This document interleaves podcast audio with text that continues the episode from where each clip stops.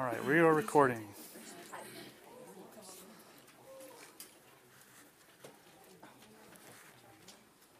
Okay. Well, thanks for coming back. Um, hopefully, I didn't scare you off the first night. And um, let's start out in a word of prayer. And I think we're going to go a little slower tonight. So if you have more questions, it's okay to go on tangents. Last week was more of an overview. But tonight, we're just going to kind of, we, we may not even get to Abraham. We may just do Cain and Noah and we're just going to go on our merry way. So if you have a lot of questions, that's good. So let's pray. And then, did everybody get a handout? There should be enough for everybody. Did everybody get?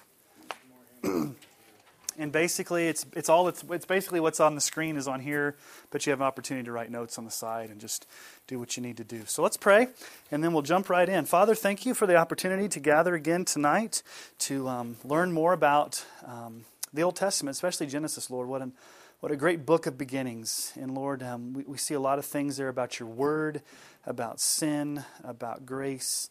And Father, I just pray that tonight um, we, would, we would see what we need to see there, that it, it would glorify you above all things, and that um, we would grow closer to you through this. And it wouldn't just be a mere academic exercise where we just learn knowledge for knowledge's sake, but it would really draw us closer to you. And Lord, uh, be, be part of, of what we are about as believers. And we pray this in Jesus' name. Amen. All right, if you remember last week, we ended up. By the way, how many of you guys did read Genesis? or at least attempt to read most of it? Good, okay, good. You did your homework. I'm, I'm surprised you even raised your hand, so that's good. That's good.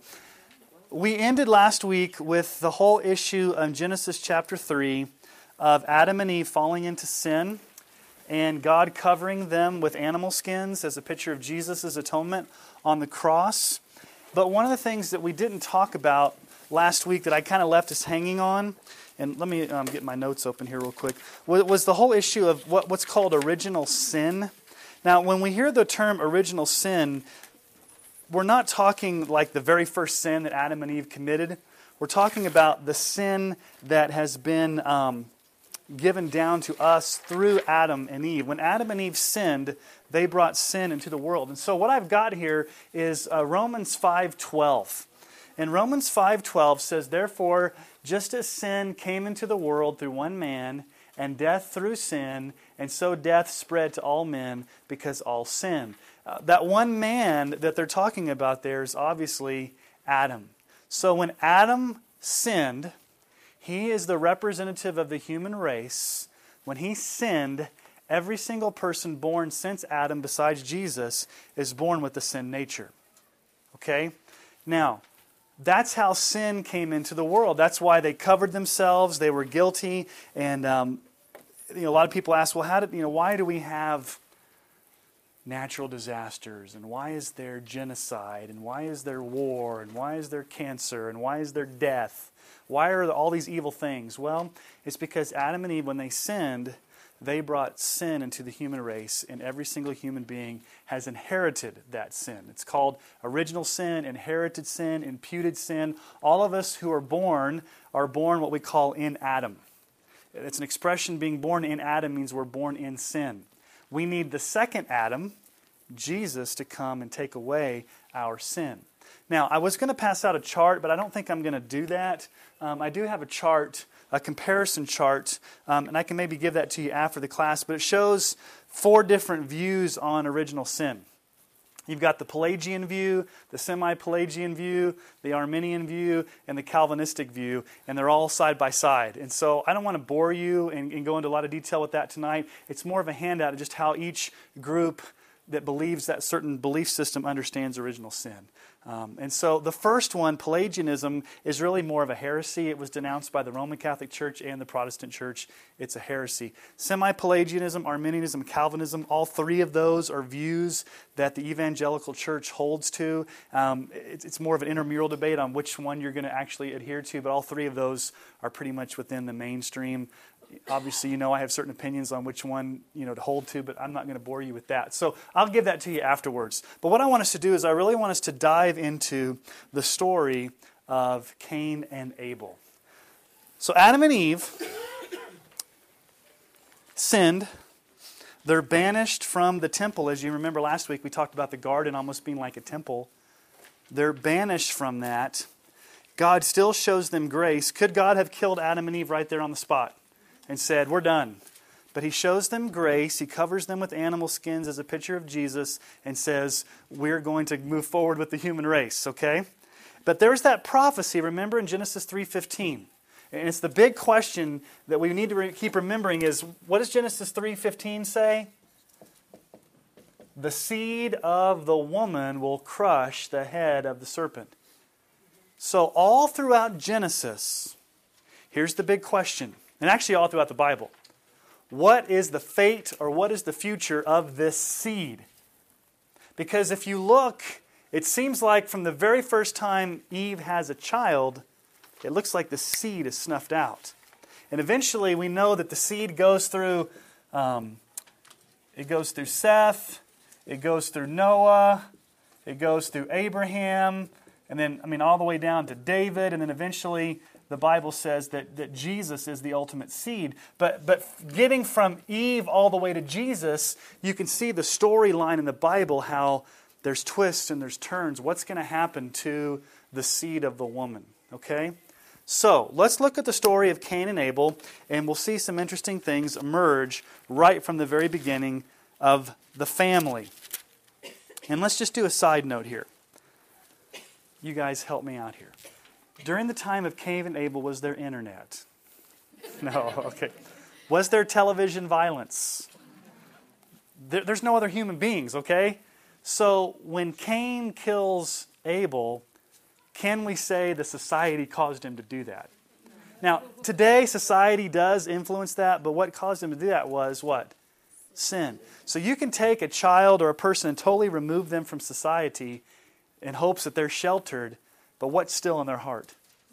sin. Okay, now you want to protect children. Obviously, we're not saying like don't protect children, but we're just saying that sin was there from the very beginning in Cain's heart. So let's read this together. Genesis chapter 4, starting in verse 1. Now Adam knew his Eve, his wife. Let me teach you a Hebrew word there. You've probably heard yada. Anybody ever heard the word like yada yada? Yada. Yada means to know. And we're all adults in here. It doesn't just mean to have cognitive knowledge. It means to know in an intimate way. Oftentimes, that term is used for God knowing us. So there's this very intimate knowledge that, that Adam had with his wife. And then what happened? She conceived and bore Cain, saying, and I want you to pay attention to her words here. What does she say? I have gotten a man with the help of the Lord. What's her attitude when she first has the baby? Look what I produced. Wow, I'm pretty special. God kind of helped me, but I produced Cain. Now, if we understand what Cain's name means, do I have it on there? Cain's name means to get, to possess. I got this guy. I possess this guy. Now, something about Hebrew names, something about names in the Old Testament. Names mean something. Remember, this is an oral culture. If you were to hear the name Cain, he got, he possessed. What are you automatically thinking? There's something kind of sinister about this kid. His name doesn't quite settle. I got, I possessed. Now she bore a, um, a second son. Look at the, verse 2 again. She bore his brother Abel.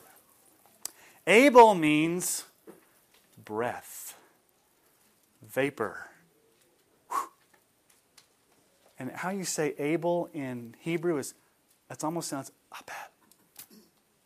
It's like a breath. He's here one moment and he's gone. He's here, but just for a short breath. Okay, so the names of these two boys are going to tell you something about him before the story even begins. One, I got. One, Abel. Vapor. Breath. He's only going to be on the scene for a short moment. Okay, let's keep reading. him. Now, Abel was a keeper of sheep, and Cain a worker of the ground. In the course of time, Cain brought to the Lord an offering of the fruit of the ground. And Abel also brought of the firstborn of his flock and of their fat portions, and the Lord had regard for Abel and his offering, but for Cain and his offering he had no regard. So Cain was very angry, and his face fell. And the Lord said to Cain, Why are you angry, and why is your face fallen? If you do well, will you not be accepted? And if you do not do well, sin is crouching at the door. Its desire is for you, but you must rule over it. Cain spoke to Abel his brother, and when they were in the field, Cain rose up against his brother Abel and killed him. Then the Lord said to Cain, Where's Abel, your brother? He said, I do not know. Am I my brother's keeper? And the Lord said, What have you done? The voice of your brother's blood is crying to me from the ground. And now you are cursed from the ground, which has opened its mouth to receive your brother's blood from your hand. When you work the ground, it shall no longer yield to you its strength. You shall be a fugitive and a wanderer on the earth. Cain said to the Lord, My punishment is greater than I can bear. Behold, you've driven me today away from the ground, and from your face I shall be hidden. I shall be a fugitive and a wanderer on the earth, and whoever finds me will kill me. Then the Lord said to him, Not so, if anyone kills Cain, vengeance shall be taken on him sevenfold. And the Lord put a mark on Cain, lest any who found him should attack him. Then Cain went away from the presence of the Lord and settled in the land of Nod, east of Eden. All right, some observations from this story. Number one, what was Cain's sin? Actually, what were his sins, plural? There's seven sins of Cain in this passage of Scripture. The seven sins of Cain. It wasn't just one sin. We often think of murder as the sin, but there was sin that led up to murder and there was sin after murder. Okay, so it wasn't just the outward action of killing his brother. Were seven sins of Cain. All right, let's look at Hebrews 11:4, okay? Because if you remember a couple years ago when we preached through Hebrews 11, uh, we, we, we went back and forth between the Old Testament and we looked at those people of faith. Let's just look at what Hebrews 11 has to say about Abel. Because we have a New Testament commentary from the writer of Hebrews on Abel's faith. And I think it's important to see what the New Testament gives as a commentary on the Old Testament. Yes, Dave. Yes. Yes. Who would have killed Cain? The question is, and that's the ultimate question, is were there other people on the earth at that time? The only answer that I can give is that probably there were maybe after the fact other children of Adam and Eve that weren't listed, and that from the very beginning to get things started, there had to be sex between brother and sister to get things going. And I don't know of any other way to get it to get it moving. Um, and so at that point, sometimes, if you remember from last week, remember what we said about Hebrew narrative? The narrator's not going to give us all the information. So we may not know how many other people were on the earth. That's not pertinent to his story. His story is how does this talk about the fate of the seed? So to answer your question, Dave, I really don't know. But most scholars would say that Adam and Eve had other children and, and they, they, they, multiplied and, and populated that area. Yeah, because what he says here is in the course of time. Yeah, we don't know the chronology of how, how long a time that. And if you remember, they lived a long time back then, you know, 800, 900 years. So, okay? Okay, so Hebrews 11, 4 through 5. Um, By faith, Abel offered to God a more acceptable sacrifice than Cain through which he was commended as righteous, God commending him by accepting his gifts, and through his faith, though he died, he still speaks. So this says that Abel had a more acceptable sacrifice than Cain. So we've got to ask the question what made Abel's sacrifice more acceptable than Cain's? And what was Cain's sin? Okay, so the first sin of Cain he's looking religious, and we'll talk about this when we actually look at some of the Hebrew here. He's looking religious, but his heart is not totally dependent upon God. Now, both boys would have known, probably either directly from God or from their parents, about what? What a blood sacrifice would be. Remember back in Genesis 3:21, God killed an animal and covered them. And so they would have known and this is an assumption that we're assuming here because the text doesn't tell us, that the acceptable sacrifice to God was a killed animal. Okay?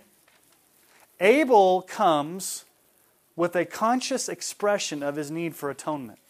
Because the whole system in the Old Testament of sacrificing an animal shows that I'm a sinner, I have guilt, I need blood to atone for my sin. And so when he brings the firstborn of his flocks, he's saying to God, I know I'm a sinner. I need atonement. I need blood to cover my sin. This, and God looks upon that as an acceptable way of, of bringing a sacrifice. In contrast, Cain brings a crop. A crop is something that he could produce. It wasn't a blood sacrifice. In addition, Cain brings it in the wrong manner. I want to give you a little bit of a Hebrew here because you don't quite get it in your English translations. But if you look at verse 3 of chapter 4, in the course of time, Cain brought to the Lord an offering of the fruit of the ground. If you look back at the literal Hebrew, that word fruit of the ground really means a portion. It could mean like there was a whole cluster of grapes and he brought one grape. Okay, it wasn't even like a full crop, it was a portion, it was a meager second-hand offering of a portion of his crop. Okay, so Cain's basically saying, okay, I know I got to sacrifice to God. I know I got to give him something. I'll just kind of give him my leftovers. I'll give him like, like I have a whole thing of bananas. I'll give him one banana. I'll, I'll appease God by giving him, you know, he needs to have a sacrifice. I'll give him a fruit. Okay? What does Abel bring? Verse 4 he brought the firstborn of his flock and their fat portions. So he brings the best, the first. His sacrifice shows that he is bringing God his best. He's bringing God his first. It's not tokenism. Do You guys understand what I mean by tokenism? Like, I'm going to, you know, you see a guy standing there on the side of the road, and you know in your heart that you feel guilty. I need to give him some money, so you walk by and you throw him a quarter to appease your conscience. I'm to, you know, I'm to throw him a token dime. That's tokenism. That's what Cain is doing. But he's looking religious, right? Because what's he doing? He still he could have not brought a sacrifice, right? He still goes through the religious motions, brings a sacrifice, but where is his heart? His heart is not there. So, sin number one is trying to look religious while at the same time just kind of putting on, a, putting on airs. Okay, second sin. Cain was angry with God. Why? What does it say here? Verse 5 But for Cain and his offering he had no regard, so Cain was very angry and his face fell. What should he have done at that point? What would you have done at that point? Confessed your sin, said, God, I'm guilty, and go kill an animal and bring it back and say, God, accept this because I know that you're a merciful God. But what does he do? He goes over and pouts and has a pity party and gets mad at God. God, it's your fault. He's angry at God. He's not repentant. He's not, um, what's the word? Well, I guess repentant. His, his heart's not stricken. Okay, number three.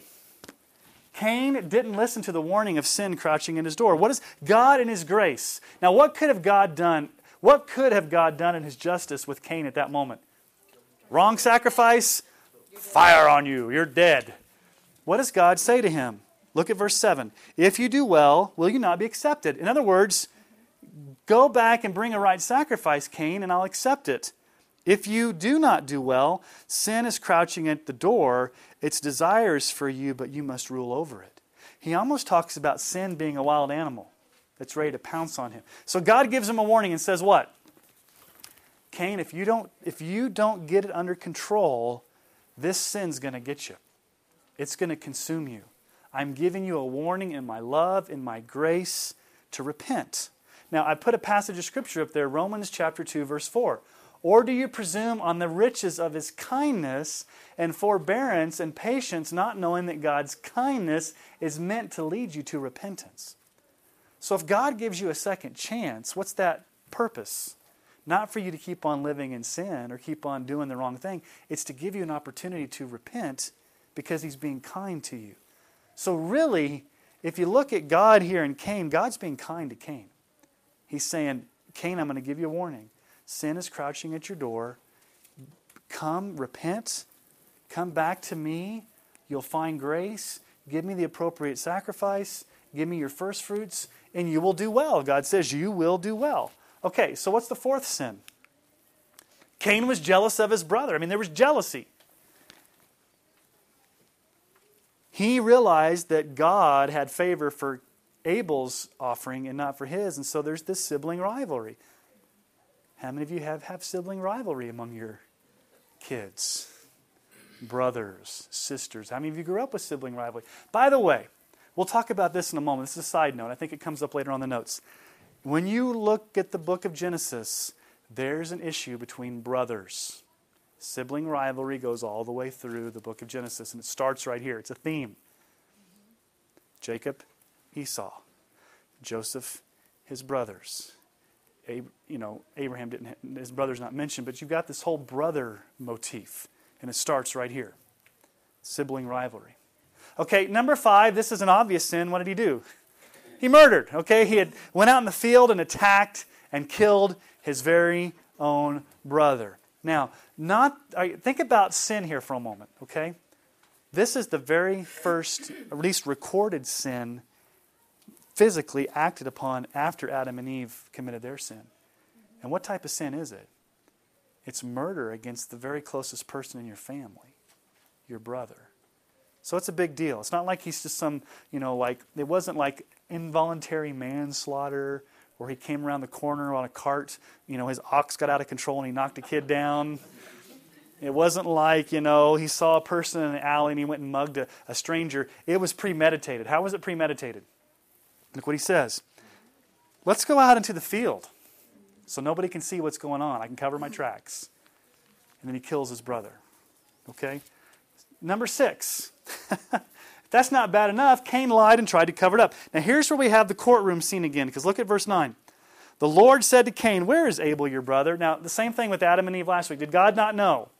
What's God doing here? It's a motif in Hebrew literature called a courtroom narrative. God is the judge, and he's summoning Cain out into the courtroom, and he's questioning him as a way for Cain's conscience to be convicted. So when you hear the God say, Where's your brother? What should have Cain said? God, you know all things. You're the creator of heaven and earth. You saw me kill him. I ask your forgiveness. What does he say? I don't know. Am I my brother's keeper? He lied. He covered it up.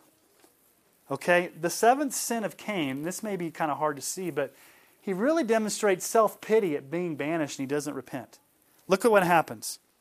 God curses him and says, because you're, you know, because you shed innocent blood, you're going to be banished from this area. You're going to be a wanderer. And look at verse 13. Cain said to the Lord, My punishment is greater than I can bear. Behold, you've driven me today from the ground, and from your face I shall be hidden. I shall be a fugitive and a wanderer on the earth, and whoever finds me will kill me. Wah, wah, wah, God. Never once do you hear a repentance.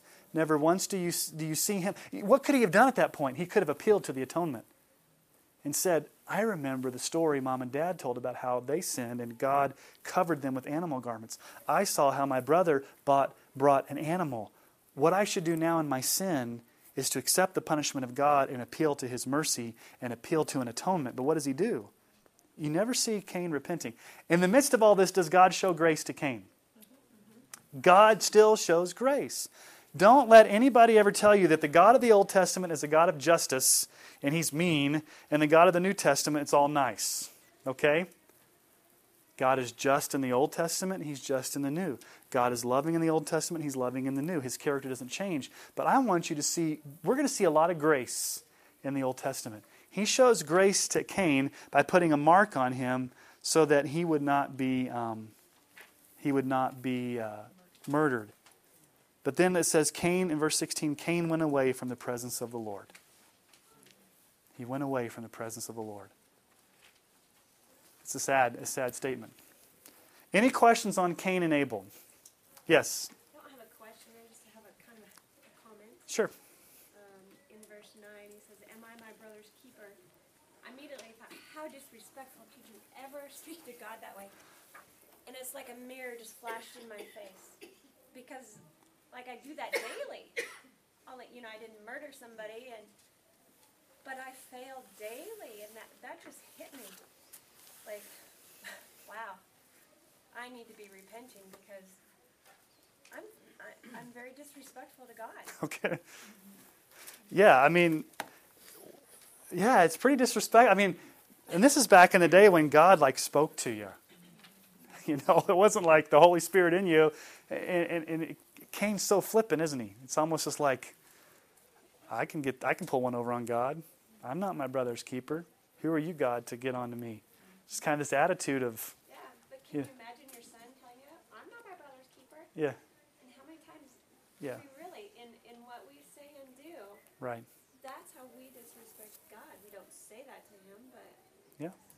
like, wow, that was a big mirror flash. Well, here's the question. Okay, if, if, if Abel's name is Vapor, was he on the scene very long?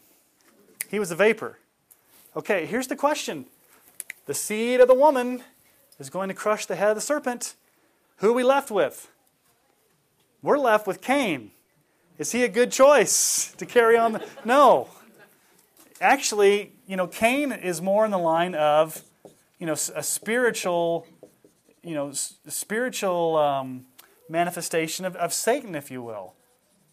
Okay? Now, I want you to see a change in Eve's wording.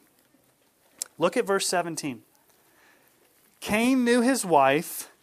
She conceived. Oh, wait, I'm sorry. I'm sorry. Go down to verse 25. I'm sorry. We'll come back to that. But go down to verse 25. Adam knew his wife again, and she bore a son and called his name Seth. For she said, God has appointed for me another offspring instead of Abel, for Cain killed him.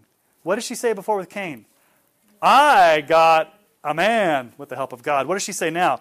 God has appointed for me a son.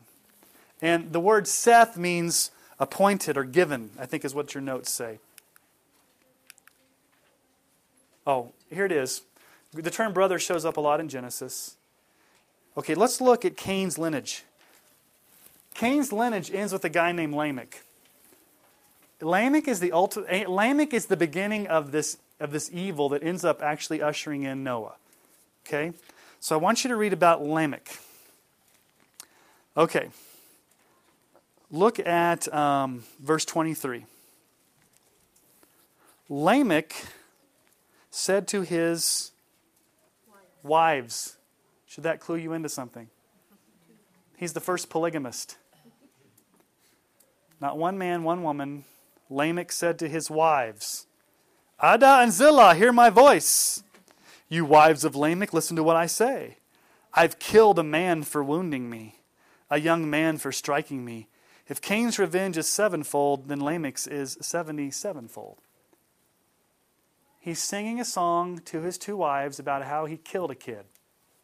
And he's celebrating murder and polygamy. That's where Cain's lineage ends with this epitome of this evil man. And that word young man there, I have killed a man for wounding me, a young man.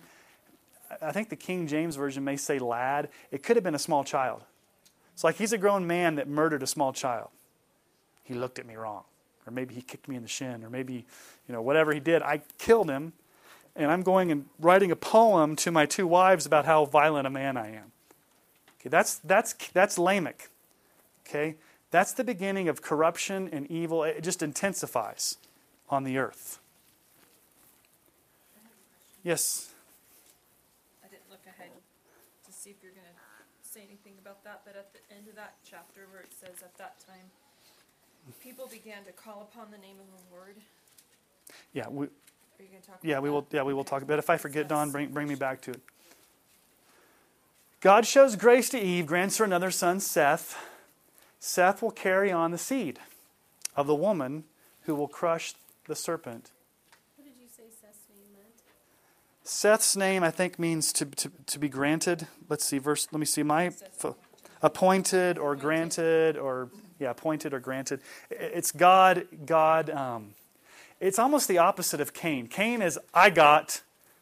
Seth is God gave. Okay, it's, it's kind of that whole. It's not really a light word, as we remembered last word, a play on words, but words mean something in, in, in names, your, your names. Okay. Yes, let's just stop there, Don, and talk about at that time people that began to call upon the name of the Lord. What that what that means is really eh, people began to pray. That, that's, a, that's, that's a praying type of, of, of, of, of thing there. And notice that it was right after Seth. Okay? So you almost have this interlude, right? Adam and Eve in the garden, perfect fellowship with God. They sinned. They got, you know, the cursing of the land, the cursing of the serpent, childbearing. Then you got Cain and Abel. Then you got Lamech. And all of a sudden, it's like you've got this snapshot of evil, and all of a sudden, Seth is on the scene, breath of fresh air, God granted. Now people began to call upon the name of the Lord. There's hope. Okay, the seed of the woman is going to crush the, crush the head of the serpent. We've got a new man on the scene named Seth. Seth is the embodiment of a new people, a spiritual seed of, uh, of Eve that begin to call upon the name of the Lord. They begin to seek the Lord. Um, they're people that pray.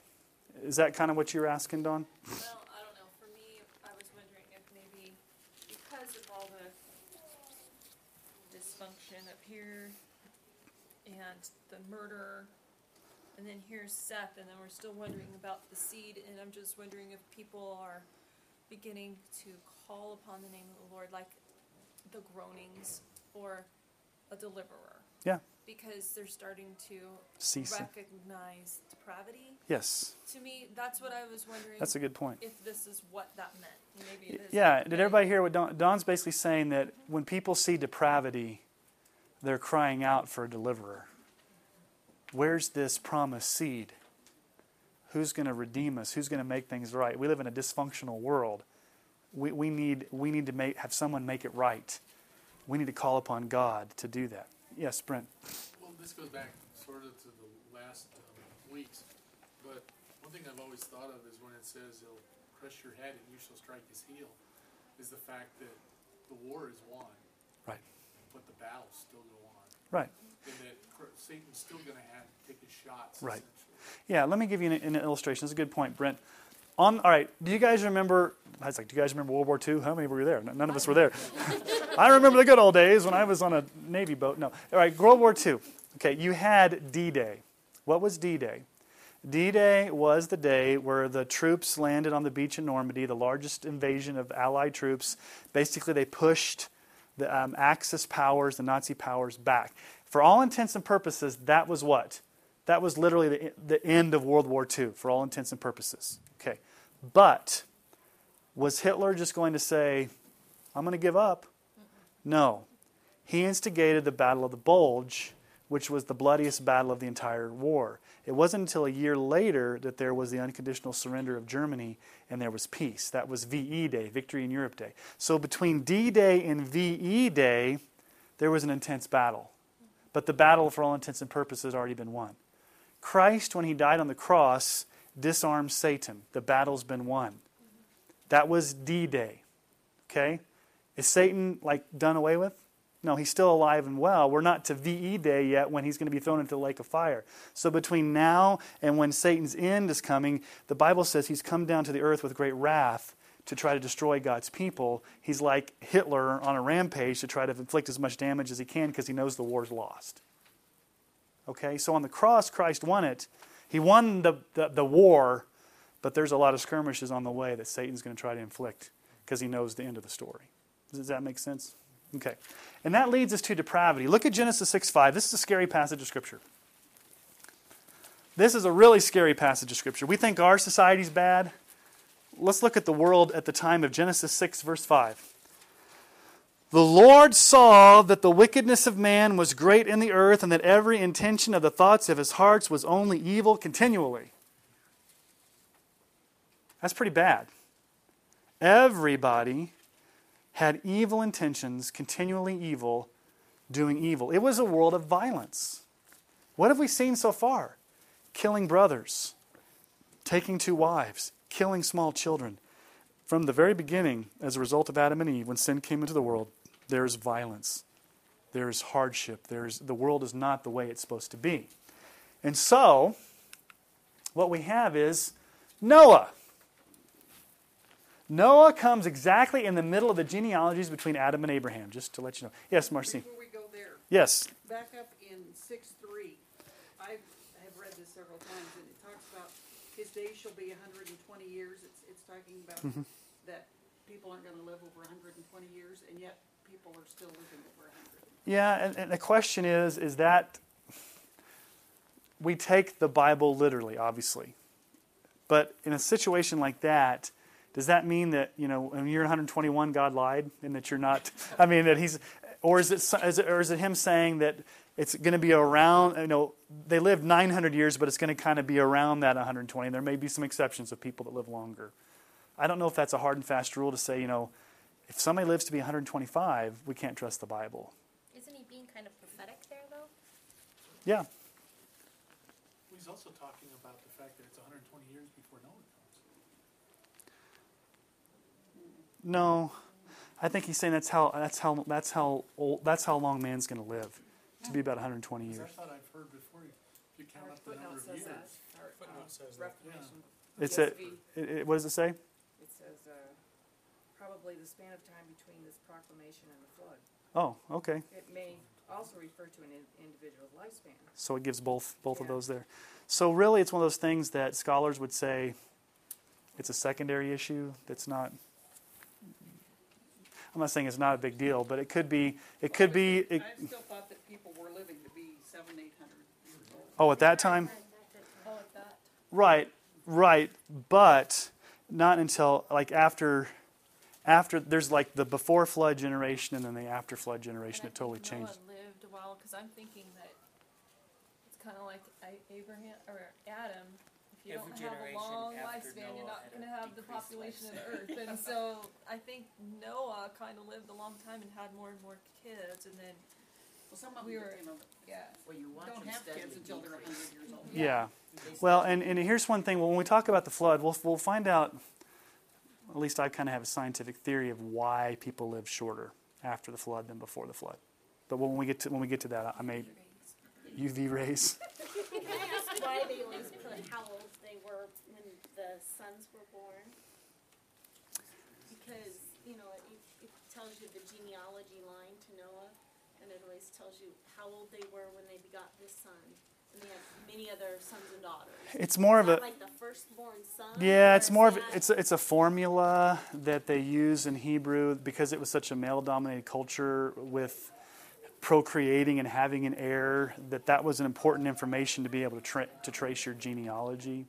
So uh, it was always the firstborn son, how old they were when the firstborn y- son? yeah.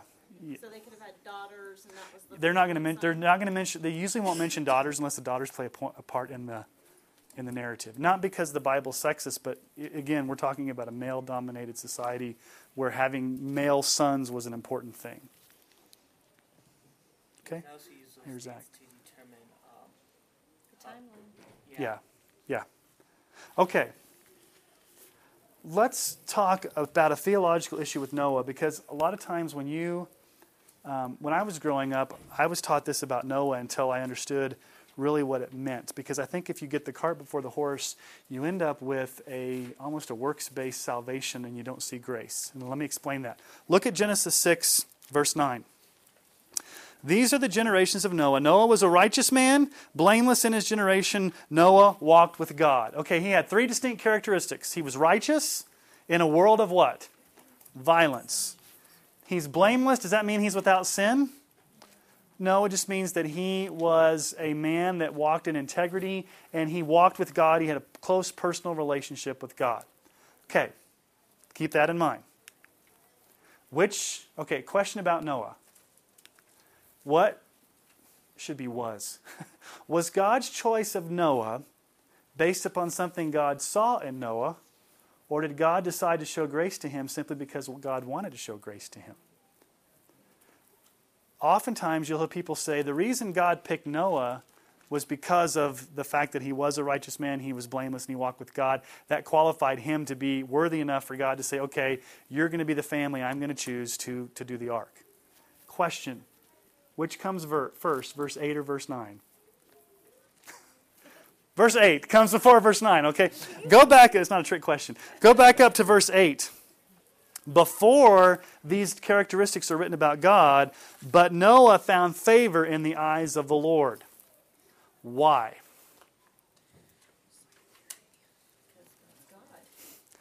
That Hebrew word there, found favor, really means God graced him. God showed mercy to Noah because he wanted to show mercy to Noah. It wasn't because Noah had a resume that made him worthy enough for God to say, okay, you look like a good ca- a candidate, I'll pick you.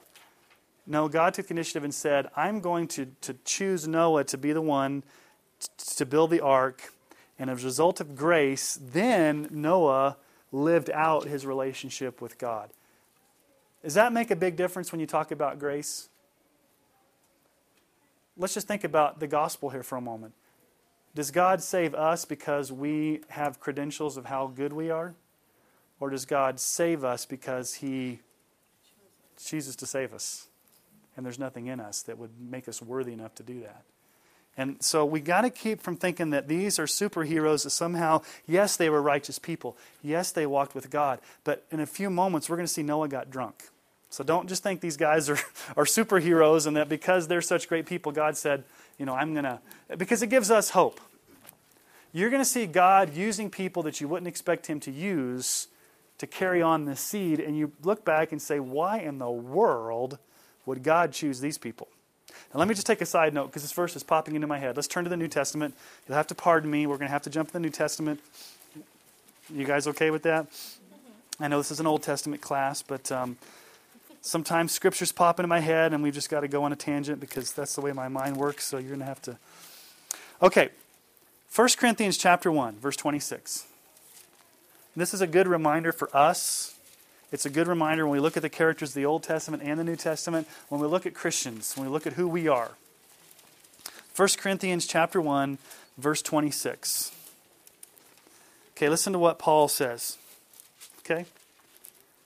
For consider your calling, brothers. Not many of you were wise according to worldly standards. Not many were powerful. Not many were of noble birth. But God chose what is foolish in the world to shame the wise. God chose what is weak in the world to shame the strong. God chose what is low and despised in the world, even things that are not, to bring to nothing things that are, so that no human being might boast in the presence of God. He is the source of your life in Christ Jesus, whom God made our wisdom and our righteousness and our sanctification and redemption. Therefore, as is written, let, no, let the one who boasts boast in the Lord. So, what's Paul saying to the Corinthians? You weren't all that. And God chose you. And God's not about the big and the powerful and the fancy and the, and the equipped. God takes the weak, the lowly, the insignificant, and that's what God chooses to use and to save. And so when we look at our lives, hopefully it gives you hope. Because when we look around at this room, look around at this room, are we all that? No. But can God do amazing things through people that aren't all that? Yes, so that at the end of the day, it's not about us, it's about Him. If we're going to boast, we're going to boast in the fact that God gets all the glory for what He's done. And so when we think about these Old Testament characters, keep that in mind. You know, God could have done things a lot differently. I mean, think about just the birth of Jesus. How was Jesus born? A peasant girl, a carpenter, in a manger, on the backside of nowhere and during the time of the Roman Empire when there was all the wealth and all the power. I mean, he could have been born as Caesar. But God chose what was low and despised and not popular to bring about the things to show his, his power. So, we got to understand that God showed grace and mercy to Noah first. Okay, what did the flood actually? Ooh, look at those nice, cool graphics. What did the flood actually do? Sorry, I did this. Trina, Trina usually does my PowerPoint, but I did this. Um, okay, Here's what the flood actually does the flood purges the earth of its corruption and violence by disfiguring the earth. Okay, I'm going to give you a Hebrew play on words here in just a moment. So, first of all, it purges the earth. So, the earth itself is purged. There's so much violence, there's so much wickedness on the physical earth that God's got to literally purge the physical earth of all of its wickedness. So the earth itself is purged. But secondly, it's punishing. How many of you grew up with Noah's Ark as a nice, cute story about animals like in a little rainbow? What's the story of Noah's Ark? God destroys the world and saves a family. That's wrath, that's destruction. Um, God is punishing the people. What's the most powerful image in the story? Let's look at 716. And those that entered, male and female, of all flesh, went in as God commanded him, and the Lord shut him in. Who closed the door of the ark? God. Isn't that cool? It's kind of like, who's going to close the door? Last one in, lights off. It's God. You know, God shuts the door of the ark. Now, I want to see if I've got this in my notes because the word corrupt do I have the word corrupt? Let's look here um, at the promise. And I, am going to give you a, a, Hebrew play on words. Um, let me see if I can find it here. It is in. Um,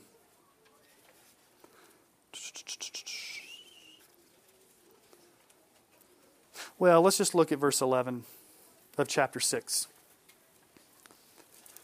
Now the earth was corrupt in God's sight, and the earth was filled with violence. And God saw the earth, and behold, it was corrupt, for all flesh had corrupted their way on the earth. And God said, I have determined to make an end of all flesh, for the earth is filled with violence through them. Behold, I will, and I'll give you the translation, corrupt them with the earth. You see how many times the word corrupt's used there? The Hebrew word, here's what God's saying The earth is corrupt, therefore I'm going to corrupt it. The same word for corrupt is the same word for destroy that God uses. The earth is so destroying itself with violence, I'm going to destroy it. Same Hebrew word. It's a play on words. You're corrupt, okay, you're going to get what you want. You're going to, you're I'm going to take it to its full extent. The world's corrupt, I'm going to corrupt you even further by bringing a flood. It's going to purge, it's going to punish. Okay, so you don't get that in your English translations, but you see that uh, when, you, when you look back at the original languages. Okay. Tom, isn't there a place in the New Testament where it says Noah was a preacher of righteousness? Yes. Yeah, in Hebrews. Yeah, he preached, but no, nobody listened. There's a couple of guys in the Bible that preached.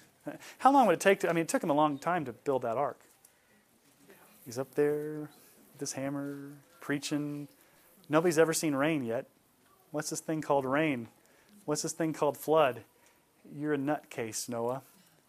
Jeremiah preached his whole life, never had one convert. There's some of those guys in the Bible that just preached fearlessly and never saw anybody listen to them.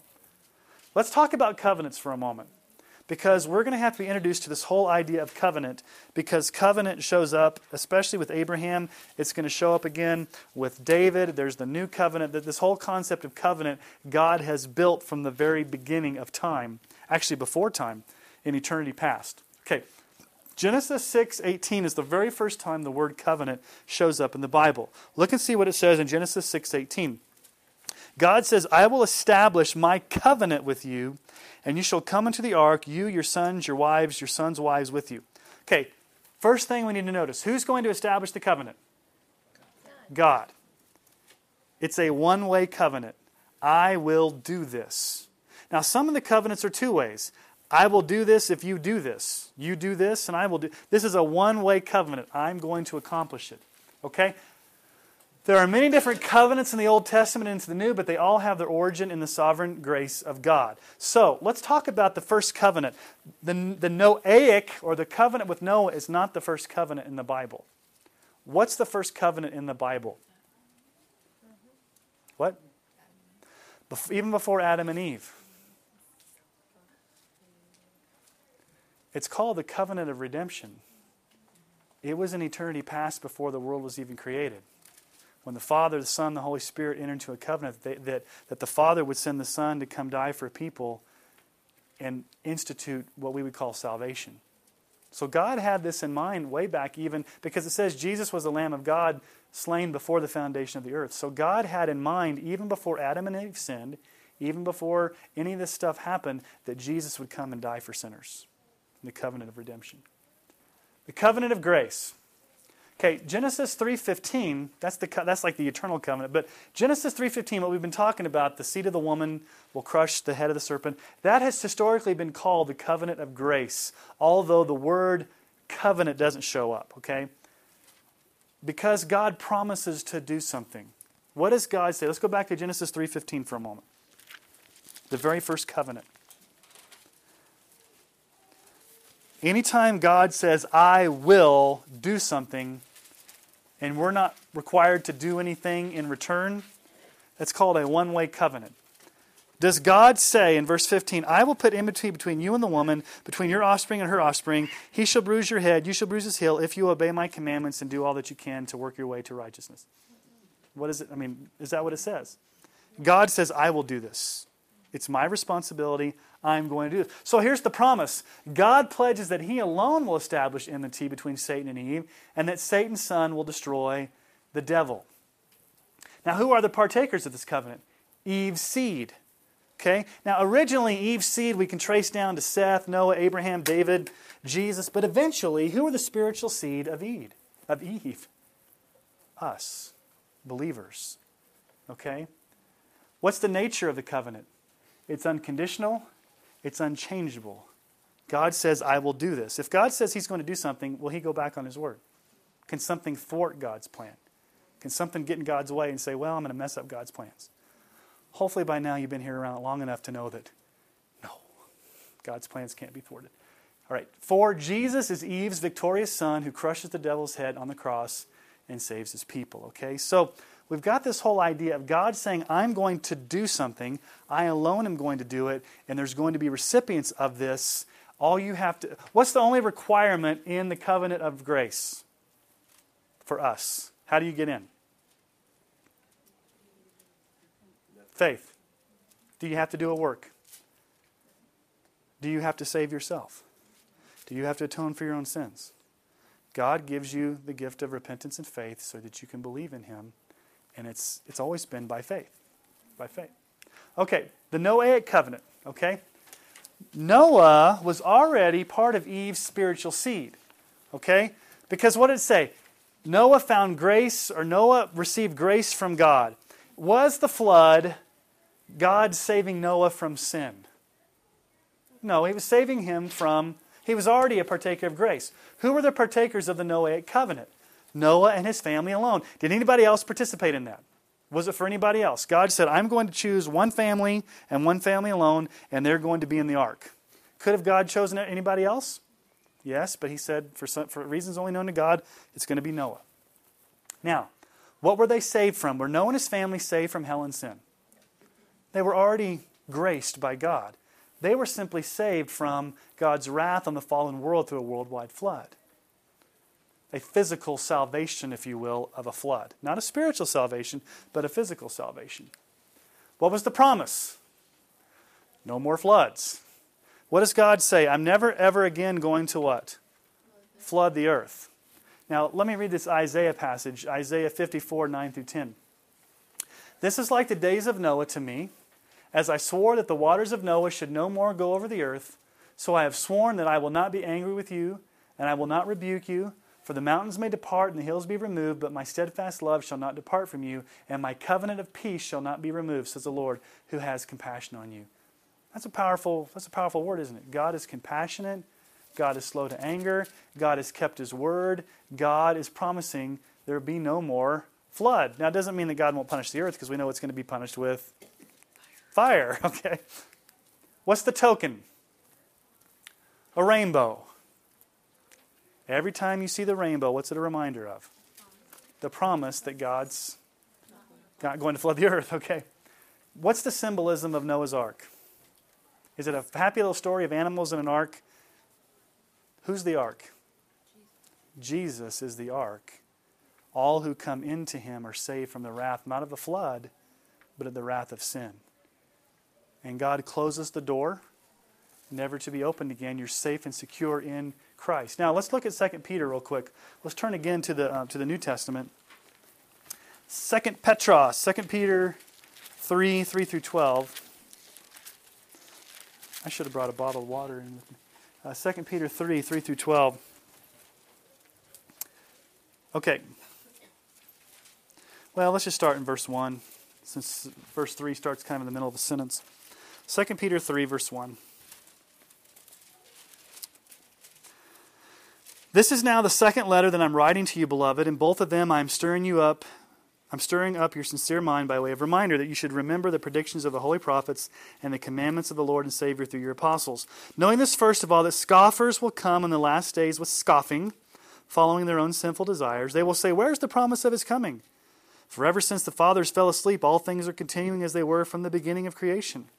For they deliberately overlooked this fact that the heavens existed long ago, and the earth was formed out of water. Remember that water blob we talked about last week?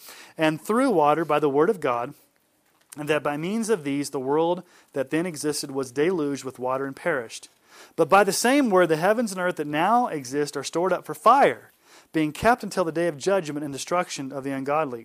Do not overlook this one fact, beloved, that with the Lord one day is a thousand years, and a thousand years is one day. The Lord is not slow to fulfill his promise, as some count slowness, but is patient toward you, not wishing that any should perish, but that all should reach repentance. But the day of the Lord will come like a thief. And then the heavens will pass away with a roar, and the heavenly bodies will be burned up and dissolved, and the earth and the works that are done in it will be exposed. Since all these things are thus to be dissolved, what sort of people ought you to be in, in lives of holiness and godliness? Waiting for and hastening the coming of the day of God, because of which the heavens will be set on fire and dissolved, and the heavenly bodies will melt as they burn. But according to his promise, we are waiting for a new heaven and a new earth in which righteousness dwells.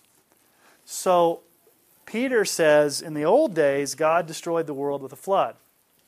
Now, it's going to be similar to the days of Noah. People are going to be scoffing. People are going to be making fun of Christians.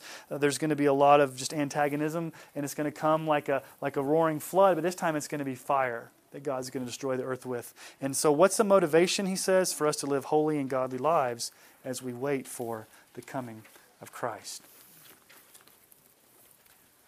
All right. Oh, duh, I got there. I, I preempted myself. What corrupt means disfigured and spoiled due to rampant sin. God will destroy. This is the same Hebrew word for corrupt. We just really talked about that. Um, dry land. Okay. What was Noah's first response on coming onto dry land? Let's go back to Genesis chapter 8. And let's look at verse 20 through 22. chapter 8, verse 20, back in Genesis. Then Noah built an altar to the Lord and took some of every clean animal and some of every clean bird and offered burnt offerings on the altar. And when the Lord smelled the pleasing aroma, the Lord said in his heart, I will never again curse the ground because of man, for the intention of man's heart is evil from his youth. Neither will I ever again strike down every living creature as I have done, while the earth remains seed time and harvest, cold and heat, summer and winter, day and night shall not cease. So, what does Noah do when he first reaches dry ground? What's the first thing he does? He worships. He worships God. He praises God for getting him through this. We see a prototype here of building an altar to the Lord, an animal sacrifice, a burnt offering. And so, um, this is even before Moses and the law, where God prescribed how they were to do that. Moses understood that to God, a sacrifice of praise was the appropriate way to worship Him. Okay? Let's look at Genesis 9, 6 through 7. And what does this tell us about God's view of, man, of humanity and ethical issues? Let's just take a little detour here. Genesis 9, 6 through 7.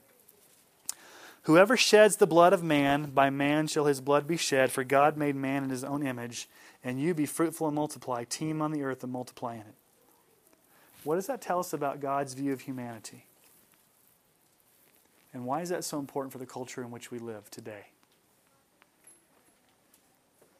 What does he reiterate there that he, re- that, he, that he said back earlier in Genesis about creation? Even though man was corrupt, after the flood, God reiterates that man is still created in God's image. And therefore, what's wrong? Murder. Do you think we live in a culture where the sanctity of human life is upheld? Why? What do you see around us? Okay. You name it violence, murder, mayhem, abortion, um, dr- what?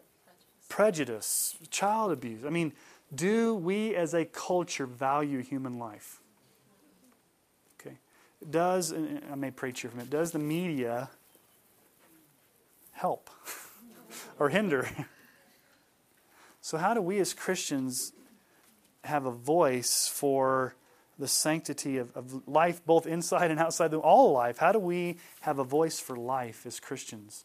How do we do that in a positive, winsome, godly way?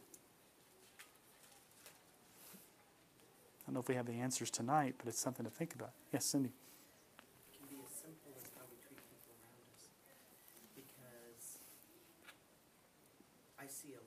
see a lot in the next generation of um,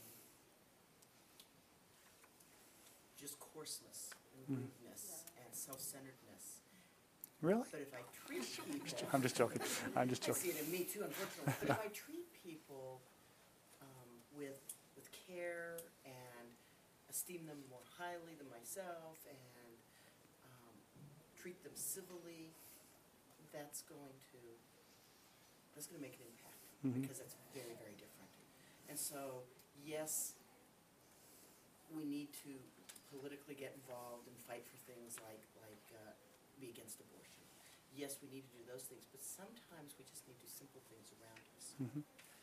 Yeah, I think there's the, the macro scale of, okay, we as Christians can get politically involved, but there's the micro, day to day, real life where it's how do you just treat the people that are around you and how do you treat, teach your children.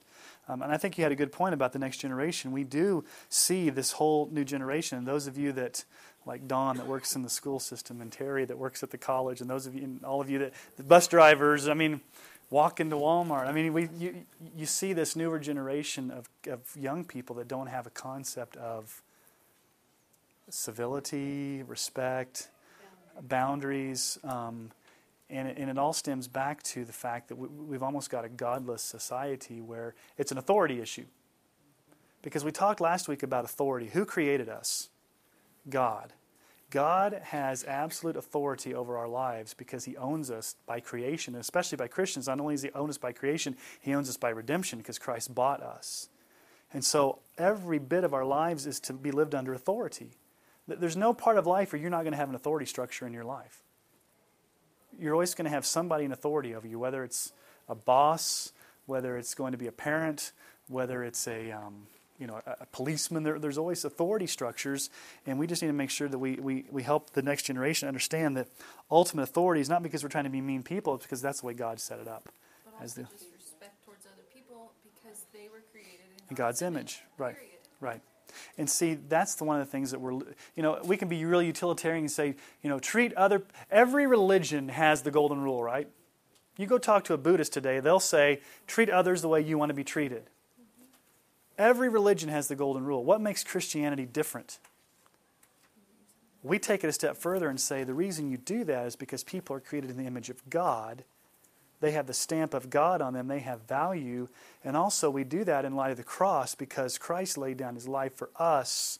Christ loved us, therefore, we will love. In Ephesians, this is just a side note. Um, in Ephesians, at the end of Ephesians, Paul says, Forgive as Christ forgave you. Now, if, we, if he just said forgive, nobody would really have a problem with that. I mean, Oprah talks about forgiving.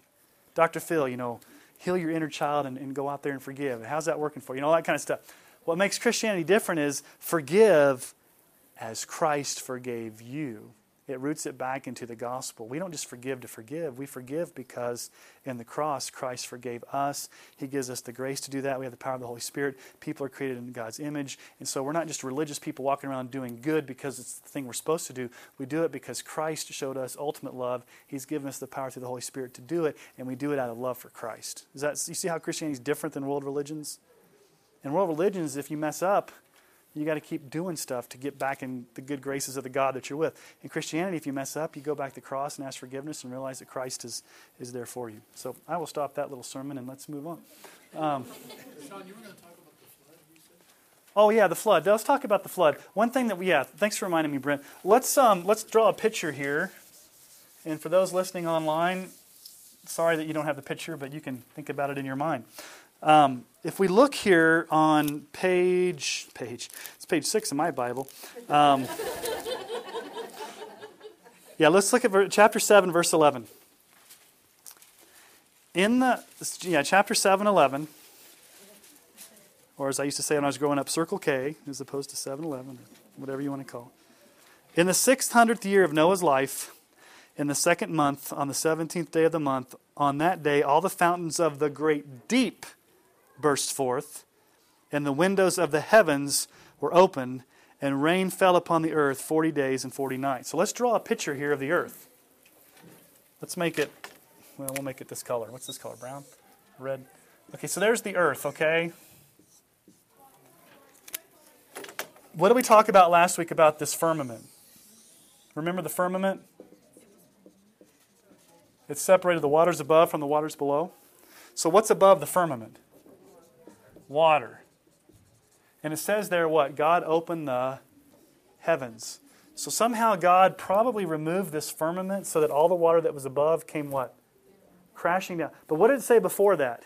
Waters from the deep burst up. So you had not only the pressure of the water coming down from the heavens, but you also had tectonic plate shifting or whatever you want to call it underneath the, uh, the, the earth.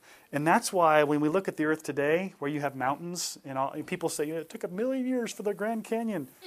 No, in one second, when if it burst from the deep and the water came from the top, you can create a huge gulf, or you can create the Himalayas because I mean it totally disfigured the earth. And so, the question before is why do people live so long? Here's just a theory. I, I don't know if I can prove it, but this firmament may have been something like a greenhouse or a um, protective canopy that allowed plants and animals and people to live longer because they weren't exposed to the UV rays or things like that. And once that canopy, that firmament was opened, then the whole atmosphere of the earth changed to where um, the seasons are maybe a little bit different, and then we don't live as long because we're, we have ultraviolet light. That's, that's what some scientists say. Yes? I read, I heard of an ex- experiment that was done, a scientific study, where they doubled the amount of oxygen and doubled the air pressure, and they were able to have uh, regeneration of third degree burns on a human. Wow. And that, that, I mean, that, that, that could be what it was. Again, remember, the, the Bible's not necessarily a science book that's going to answer all our questions, but we have a text here that says, Water burst from the deep, the sky was opened, the earth was disfigured. And so there's got, it wasn't, there's got to be a worldwide flood even every non Christian cultures, if you go back into ancient cultures, every culture has a flood myth. And it all comes from Noah's flood. But they, they, they have that traced down through their history.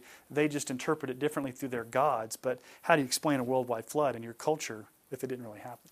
I think Genesis 10.25 also. What is Genesis 10.25? Oh, yeah, we'll get to, yeah. Well, we'll go ahead, we'll go ahead and read that. Genesis 10.25. Yeah. Yeah.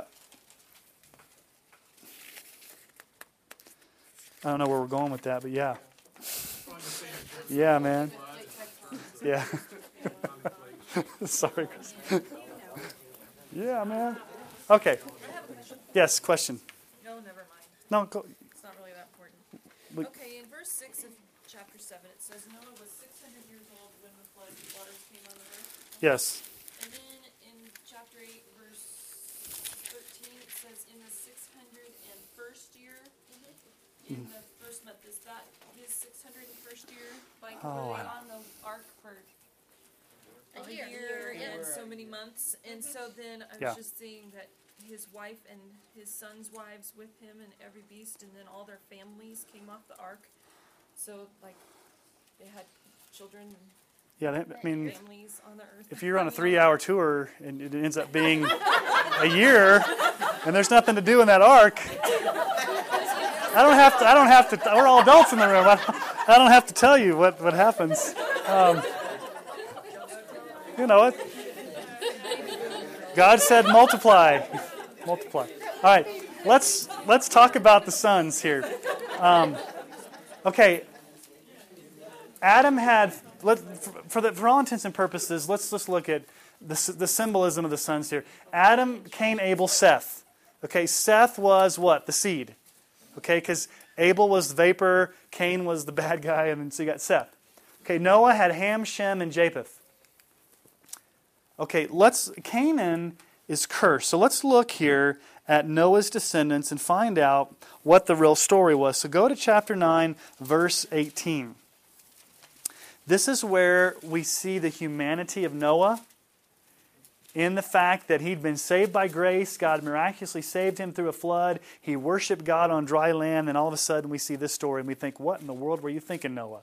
And it proves to us that these people are human and that God continues to show grace in the midst of human sin. So let's look at Genesis uh, 9 18. The sons of Noah who went from forth from the ark were Shem, Ham, and Japheth. Ham was the father of Canaan. These three were the sons of Noah, and from these the people of the whole earth were dispersed. Okay, and we'll talk about that in just a moment. Noah began to be a man of the soil, and he planted a vineyard. He drank of the wine and became drunk and lay uncovered in his tent. And Ham, the father of Canaan, saw the nakedness of his father and told his two brothers outside. Then Shem and Japheth took a garment, laid it both on their shoulders, and walked backwards and covered the nakedness of their father. Their faces were turned backward, and they did not see their father's nakedness. When Noah awoke from his wine and knew that his youngest son had done to him, he said, Cursed be Canaan, a servant a servant shall be to his brothers. He also said, Blessed be the Lord, the God of Shem, and let Canaan be a servant. May God enlarge Japheth, and let him dwell in the tents of Shem, and let Canaan be a servant. Okay. What does Ham do here? It's not so much that he saw his dad naked, okay? Sometimes that'll happen, right? I am just saying, in the course of time, a little boy walks in and see, you know, we're, we're being adults here tonight, but I mean, what the actual Hebrew meant is that it was almost like a pornographic voyeurism. That Ham didn't just walk in and go, oh, I probably better leave my dad alone. It was like he continued to gaze upon his dad. That was what the sin was. It was more of a purient gazing, if you look back at the original language, because you know the other two brothers, what they do? They walked backwards and put the cloak over him so they wouldn't see him. And then he wakes up, and the interesting thing here is he doesn't curse Ham, he curses Ham's son, Canaan. Now, I don't know if I have a really good answer for that. Maybe those of you with the ESV study Bible notes or other ones would, would, would, maybe have uh, why it wasn't Ham but Canaan. But what do we know from, let's just talk here. Regardless of why it was Canaan and not Ham, let's start with a motif here that will carry us through the rest of the Old Testament. Who are the Canaanites? They're the people inhabiting the promised land that are the arch enemy of Israel. All the way through the Old Testament, Israel is always coming against the Canaanites. And so, from right here, from the very beginning, we have the birth of the, the Canaanites, the, the enemy. Okay, and so let's look at um, out of Canaan comes the three, if you read the Old Testament, who are the four major enemies of Israel? Egypt. It never goes well when Israel's in Egypt or want to go back to Egypt. Nothing good happens in Egypt. Number two, the Philistines. We know who the Philistines are, right? Goliath. The Babylonians. And then the Assyrians. The Assyrians were the, the, the nation that came in and took them captive before the Babylonians, the northern kingdom. We'll talk about that when we get further down the road. So out of Canaan comes the arch enemies, the nations that are arch enemies of Israel. Out of Japheth, Persia, Macedonia, Greece, and Rome.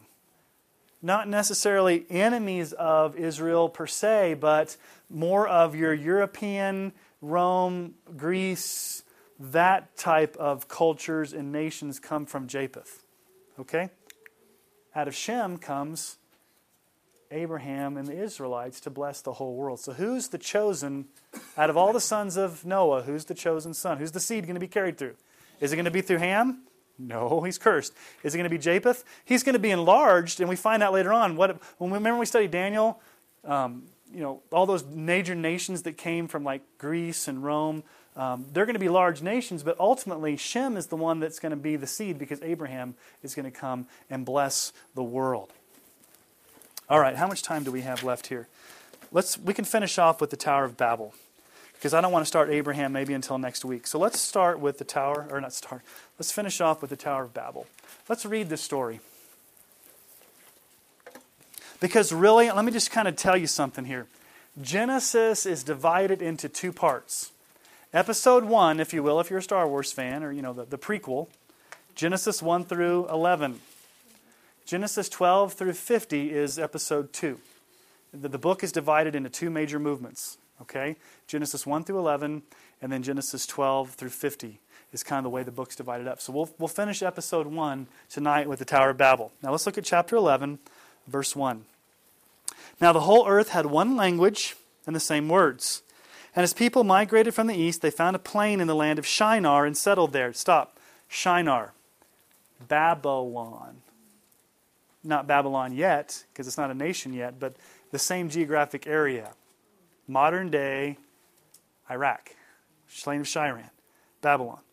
Verse 3 And they said to one another, Come, let us make bricks and burn them thoroughly. And they, they had brick for stone and bitumen for mortar. They said, Come, let us build ourselves a city and a tower with its top in the heavens, and let us make a name for ourselves, lest we be dispersed over the face of the whole earth. And the Lord came down to see the city and the tower which the children of man had built. And the Lord said, Behold, they are one people, and they have all one language.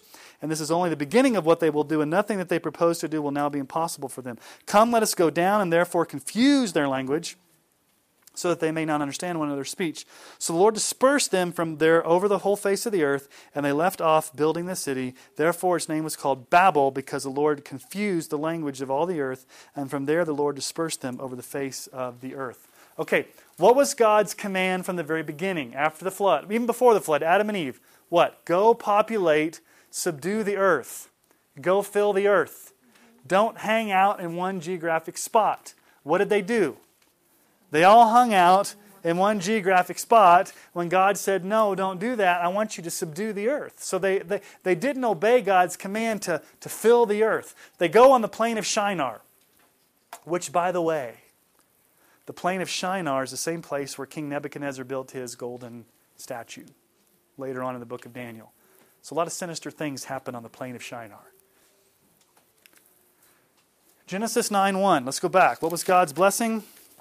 God blessed Noah and his sons and said to them, Be fruitful and multiply and fill the earth. That was the blessing. That was the, the command. Fill the earth. Be fruitful and multiply. Don't just hang out in one geographical area. We're going to go on the, um, on the plain of Shinar and hang out there. What's the significance of a tower? Why build a tower or a ziggurat, as I said last week? What's a tower? What is a tower attempting to do?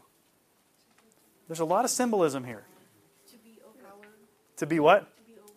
Higher. To be higher up, to build something with our own hands, to try to reach up to God. Here's the significance of tower it represents man's attempts to somehow get to God. If I could just build a tower tall enough to get to God, to be God myself, to have power myself, I don't want to obey God's command to subdue the earth. Let's try to just, you know, if we can just all concentrate here and build the, the, the great high rise in the sky and just keep going up. It represents pride, fame, immortality, self sufficiency in their own achievements, and the irony God still has to come down to it. Didn't get very high, did it? It's kind of like God's like, okay, I kind of see it down there. Let me come down and see your puny little pathetic tower that you're trying to build. By the way, I created the world with the power of my word, and you're creating a tower. Now, let's think about something here for a moment with the tower. God confuses them, and literally the word babble means confusion. When you babble, it's confusing. Let's talk about Pentecost for a moment. We, we talked about this a, a few months ago when we were in Acts. At Pentecost, what happened? All the different languages of the known world came together in one place. In Babylon, one language came to one place, and God scattered them in judgment all the languages came together in one place, but God poured out his spirit and they spoke in one in language that they could all hear, and then God scattered them to bless them to go send the gospel out. So Pentecost is Babel, I don't want to say in reverse, but Babel redeemed. That's a good way of putting it. And the tower's very reminiscent of Isaiah 14. You know, where, where Satan says, Lucifer says, Yeah, I, I, will, I will ascend yeah, here, here, here's, let's look at two, let's talk, let's just end here with man-made religion. Okay, man-made religion versus God's grace. We talked last week about Adam and Eve tried to fix their guilt, okay? How do they fix their guilt? I'm going to fashion for myself fig leaves to deal with my own problem. It's what I can do. It's what I can conjure up. It's what I can fix because I'm guilty. I, am sinful. I've got to do something to somehow make it right. So I'm going to I'm going to do something. Okay, the tower of Babel is their attempt to inflate themselves and be God. And so here's what the tower says the tower says, What must I do? What must I do to get to God? And all religions of the world start with that premise, besides Christianity. What must I, in my power, somehow do to ascend to either please this God, become a God, do enough good works, do enough things? I've got to be doing something, and I don't even know if I've done enough to somehow get to the point where I please whatever God I believe in or I become that God. How is Christianity different? Christianity is not what must I do. Christianity is God took the initiative and came down. He left heaven in Christ in the incarnation, came down to us, humbled himself on the cross, and came and died in our place and did what we could never do. So Christianity is about what Christ has what? Done. And I've said this a lot, and I, and I say this in my class when I teach at CCU because I want these students to get this, and I've said it many times from the pulpit. It's a little slogan but here it is. I'll write it on here. Salvation is not an achieving, but it is a receiving. What do I mean by that? Salvation is not an achieving, but it is a receiving.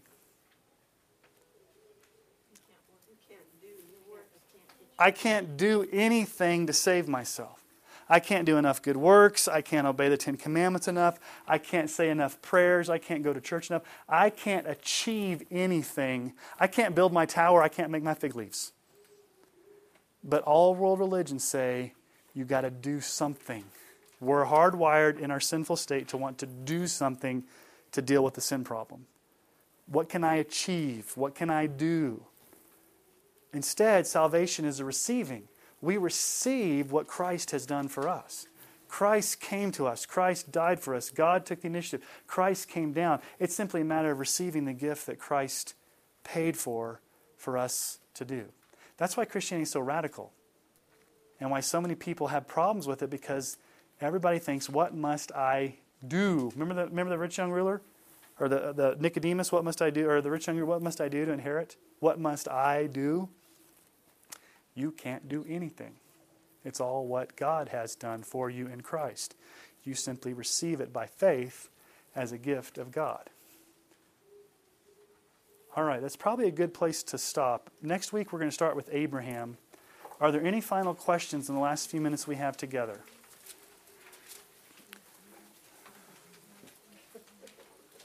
Hopefully, this room worked out a little bit better. It's a little bit bigger and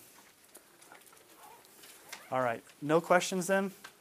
No comments or snide remarks? I have a question. Are we going to need this week's? Um, I will. I will keep coming with new handouts for you each week. So because I may add stuff to it. So as I as I go. So don't be afraid to email me or catch me or if you have any other questions. So let me let me pray for us and then we'll. Um, then we'll be dismissed. Father, thank you for again um, just understanding your grace, and Lord, as we think about, uh, especially the Tower of Babel, I'm just I'm always just reminded in the story of how prideful we can be in thinking that somehow we can do something for you, God. We can build something or achieve something or, or somehow please you in our own works. And Father, we can't do that at all. It's simply Christ alone. And so, Jesus, thank you for dying for us. Thank you for coming down from heaven, becoming a man, living on the earth being obedient to death on a cross, humbling yourself, dying in our place, taking the wrath of God, rising again, being at the right hand of the Father, being our one mediator, and doing all the work and crying out, It is finished, Jesus. We thank you for that. That you alone are worthy of our salvation. You alone are worthy of praise, and, and, and we can't boast. All we can boast in is you, that you've done it all. So thank you, Jesus. It's in your name we pray. Amen.